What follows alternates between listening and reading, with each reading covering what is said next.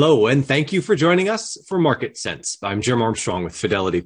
It is America Saves Week, which you can think of as an, an annual call to action for Americans to commit to saving successfully. So today we're going to talk about ways you could think about prioritizing saving and how paying down debt is actually a form of saving.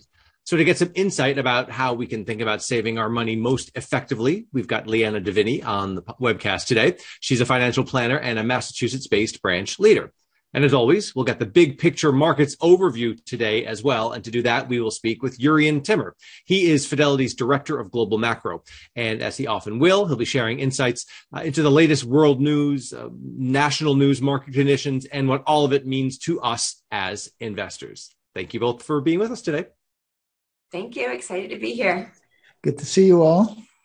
Hey, Jurrien, we'll start with you, uh, if that's okay. It is it's Tuesday, the 28th of February, the end of February already. And gosh, it's been it's been a rocky start to, to the year. Strong January markets seem to have been settling, if that's even the right word for it. I'm just curious. There's so many different narratives right now. What what do you think is, is the main one or the main ones driving what's happening in the markets as we speak? Yes, well, the, term narrative is certainly a, a good one to use um, because every market cycle has a narrative. And in this case, it's actually a series of narratives, almost like chapters in the book, if you will, right? So, uh, just to kind of go back a little bit, um, uh, about 13 months ago, the market, you know, formed the top. It was early January of 2022, it uh, it fell, you know, 28% from that January high of about 4,800 on the S&P to the October low of around 4,500. So far, that low has held, and we are up about, you know, let's say 12, 13% from that low.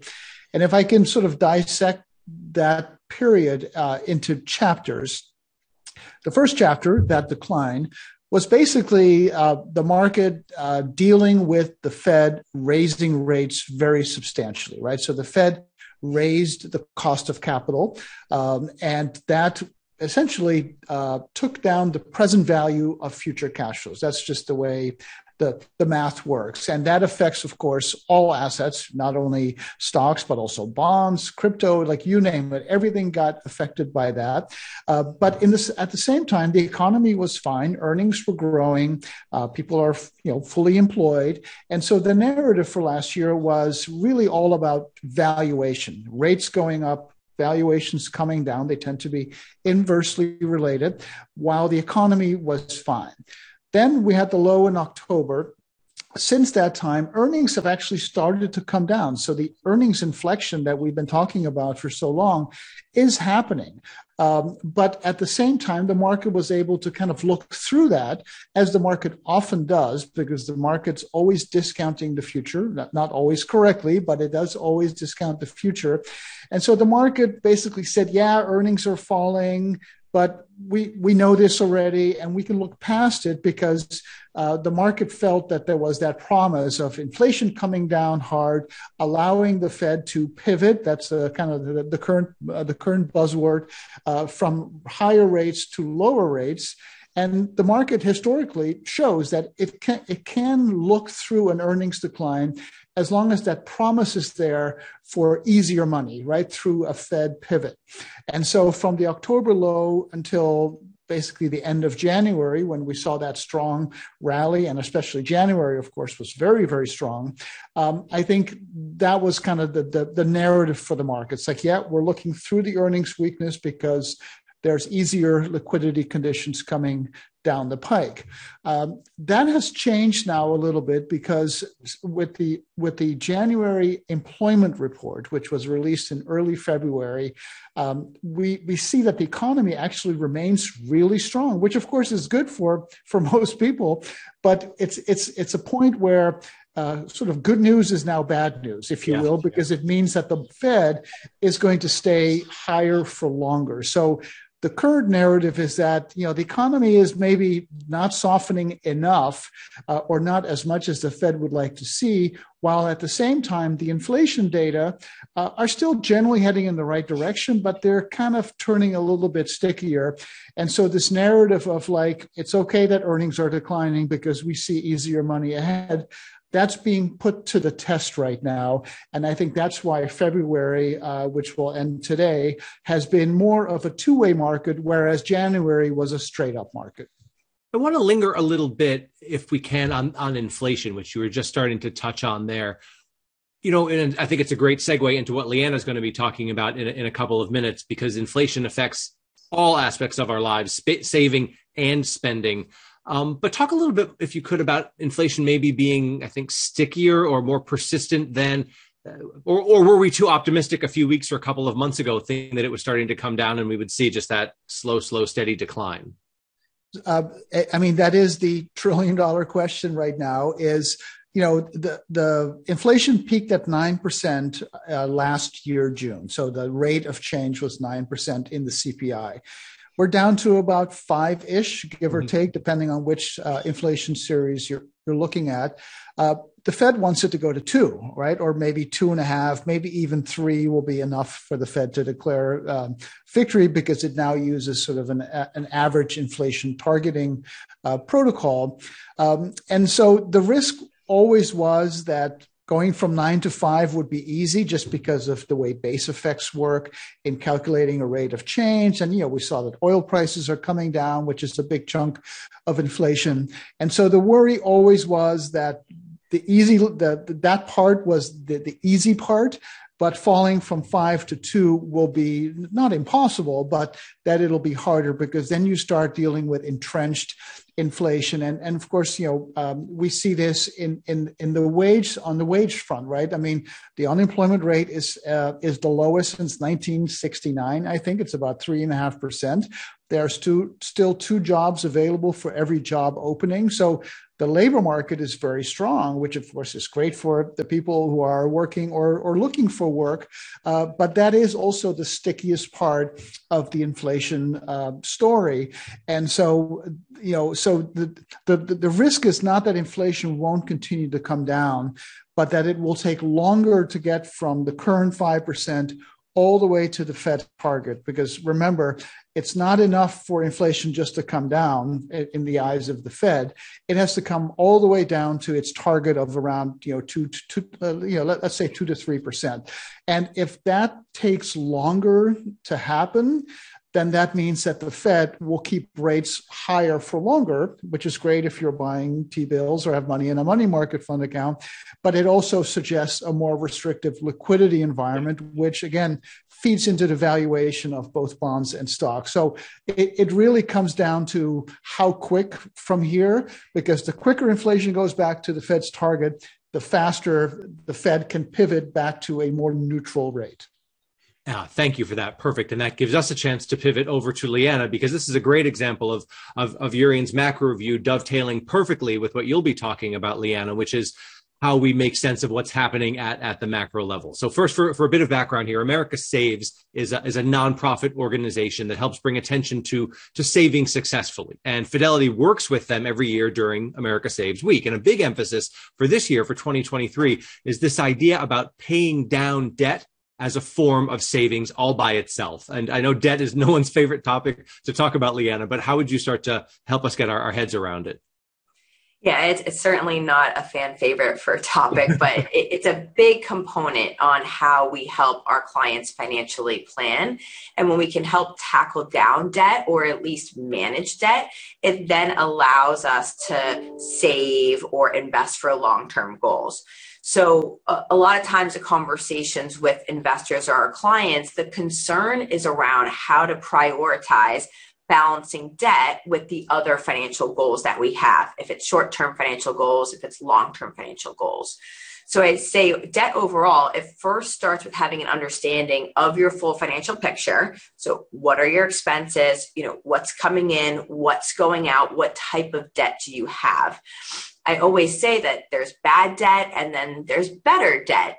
Uh, we no debt is really good debt, but but there's certain debt like a mortgage we're going to treat very differently than debt such as high interest credit card debt. So essentially, though, reducing your debt. Uh, bad debt or better debt, it, it allows you to not pay interest and some of the things that um, can creep up on us. So we'll we'll talk today just on things that you can do to pay off your debt or manage it or, or make those extra payments to then allow you to save more and invest more.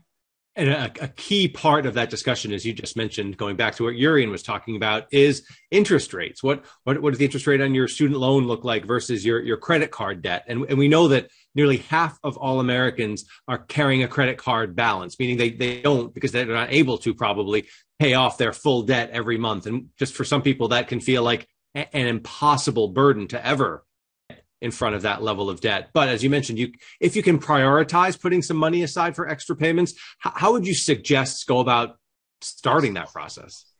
So there's really two ways that you can go about managing your debt, uh, prioritizing more, or, or, paying it off in full. Be the big goal. So I'd say you're right. Uh, it's for those that are carrying one month to month, it can be hard to see how to get from having this every month to being completely debt free. So it's it's not possible for everyone right now to make more than their minimums, but if you can, if you can make those extra payments, there's really two strategies, the avalanche strategy and the snowball strategy.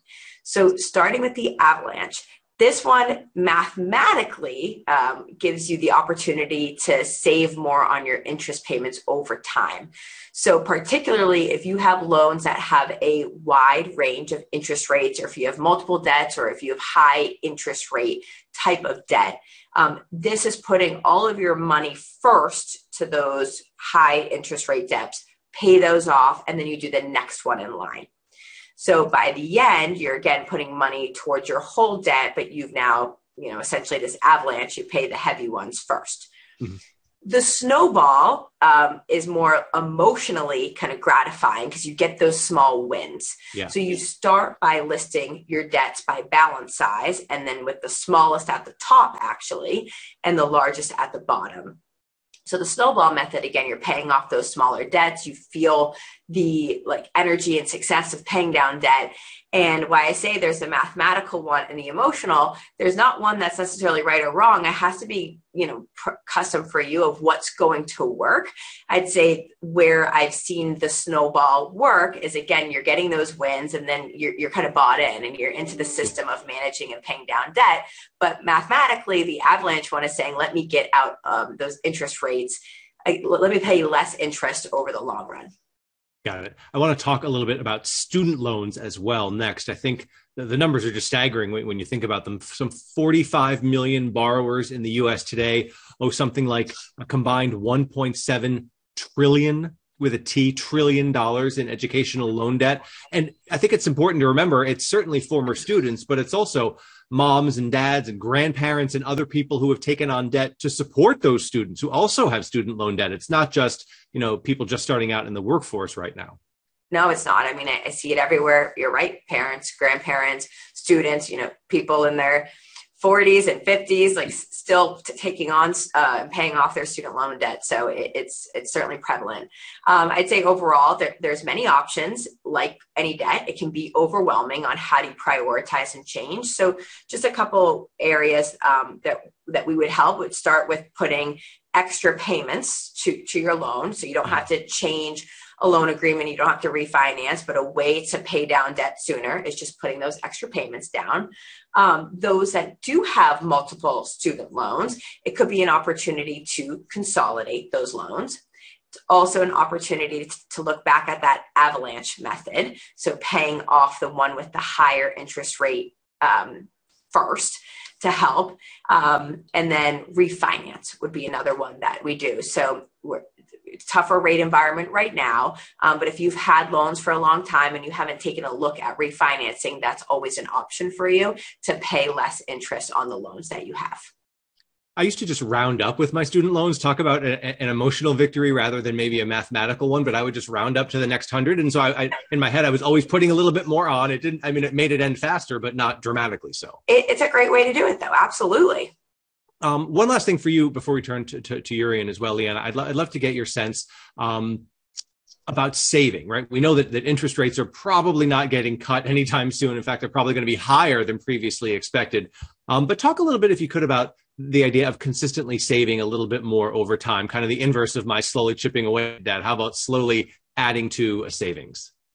Yeah, so back to the main concern that I will hear is how do we prioritize saving for short term goals? How do we prioritize paying down debt, but also not neglecting longer term goals if it is you know college for loved ones educational expenses if it is retirement goals for you and your family um, so i'd say for those that have debt um, or don't even have an emergency fund, it can be hard to think that I can even balance multiple goals. So I'd say if you're listening, you certainly can. It comes with, again, first understanding what your whole financial picture looks like, what's coming in, what's going out, and then getting a plan in place to be able to have multiple savings goals. So I'd say it certainly is possible one of the first things that we want to do, aside from paying your minimum debt, uh, you don't want to not do that or have late payments, is you want to set up an emergency fund or that rainy day fund. You, we recommend certified financial planner three to six months of your expenses in a rainy day fund. But if that's too much, even just having a thousand dollar buffer or your full month's rent buffer is a great place to start. Yeah, I love that small obtainable goal that you can get to and then feel confident that there's some cash on the sidelines you can deploy when an emergency happens. After you've done that though, what what what comes next maybe? So then you'd want to prioritize your longer term goals. So like retirement. So I always say you can take a loan for education. You can't really take a loan for wanting a retirement and the lifestyle you want in the future. So a, a next step after that rainy day fund would be taking a look at your workplace plan. So think if you have a 401k or a 403b, you want to put um, um, amount away to, to that. That's pre tax. And if your company matches, you want to at least try to hit that match. For those that don't have a 401k, 403b, or employer sponsored plan, there are retirement accounts, tax advantage accounts, individual retirement accounts that you're able to contribute to. Um, so these are, again, ways that you can plan for the long term.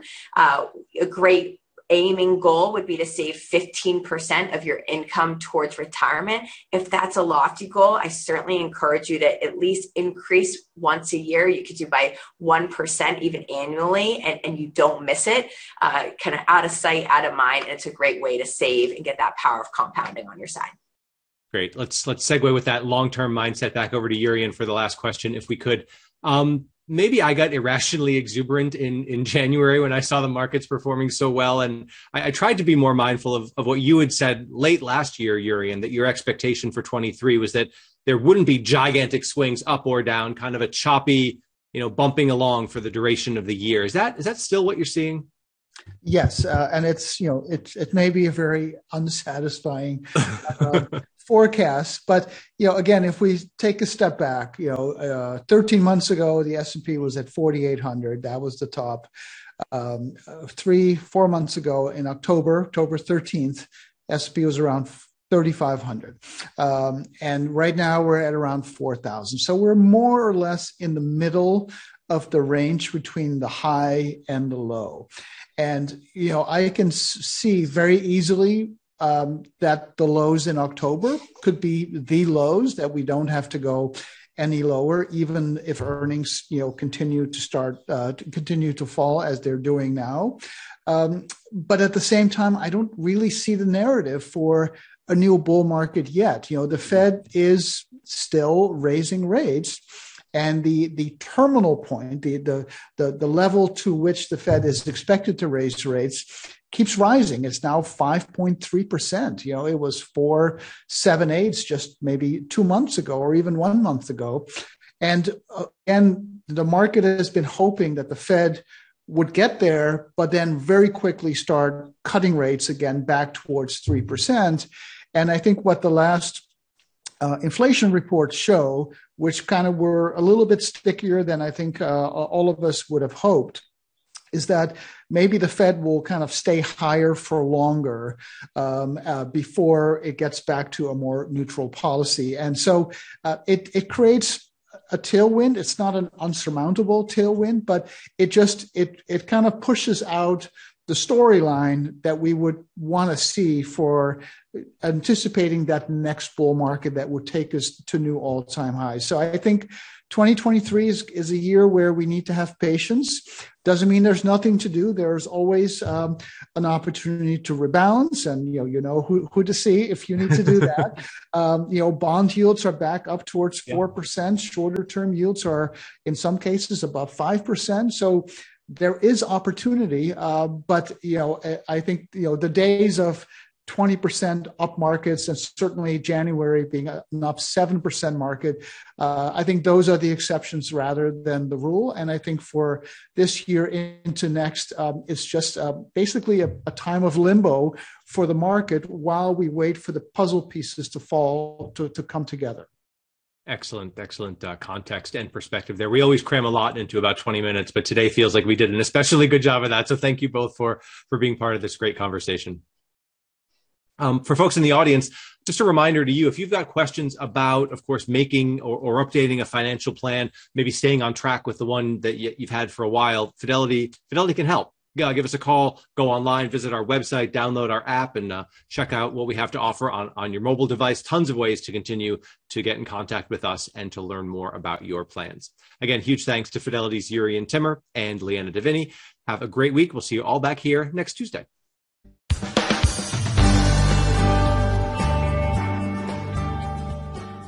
Information presented herein is for discussion and illustrative purposes only and is not a recommendation or an offer or solicitation to buy or sell any securities. Views expressed are as of the date indicated based on the information available at that time and may change based on market and other conditions. Unless otherwise noted, the opinions provided are those of the speakers and not necessarily those of Fidelity Investments or its affiliates. Fidelity does not assume any duty to update any of the information. This podcast is intended for U.S. persons only and is not a solicitation for any Fidelity product or service. This podcast is provided for your personal non-commercial use and is a copyright copyrighted work of FMR LLC. You may not reproduce this podcast in whole or in part in any form without the permission of FMR LLC. To the extent any investment information in this material is deemed to be a recommendation, it is not meant to be impartial investment advice or advice in a fiduciary capacity and is not intended to be used as a primary basis for you or your client's investment decisions. Fidelity and its representatives may have a conflict of interest in the products or services mentioned in this material because they have a financial interest in them and receive compensation, directly or indirectly, in connection with the management, distribution, distribution or servicing of these products or services, including Fidelity funds, certain third party funds and products, and certain investment services. Investing involves risk, including risk of loss. Past performance is no guarantee of future results you cannot invest directly in an index. Diversification and or asset allocation do not ensure a profit or protect against loss. Stock markets are volatile and can fluctuate significantly in response to company, industry, political, regulatory, market, or economic developments. Investing in stock involves risks, including the loss of principal. Foreign markets can be more volatile than U.S. markets due to increased risks of adverse issuer, political, market, or economic developments, all of which are magnified in emerging markets. These risks are particularly significant for investments that focus on a single country or region. In general, the bond market is volatile and fixed income securities carry interest rate risk. As interest rates rise, bond prices usually fall, and vice versa. This effect is usually more pronounced for longer term securities. Fixed income securities also carry inflation risk, liquidity risk, call risk, and credit and default risk for both issuers and counterparties. Lower quality fixed income securities involve greater risk of default or price changes due to potential changes in the credit quality of the issuer. Foreign investments involve greater risks than U.S. investments and can decline significantly in response to adverse issuer, political, regulatory, market, and economic risks. Any fixed income security sold or redeemed prior to maturity may be subject to loss. Fidelity Wealth Services provides non-discretionary financial planning and discretionary investment management through one or more portfolio advisory services accounts for a fee.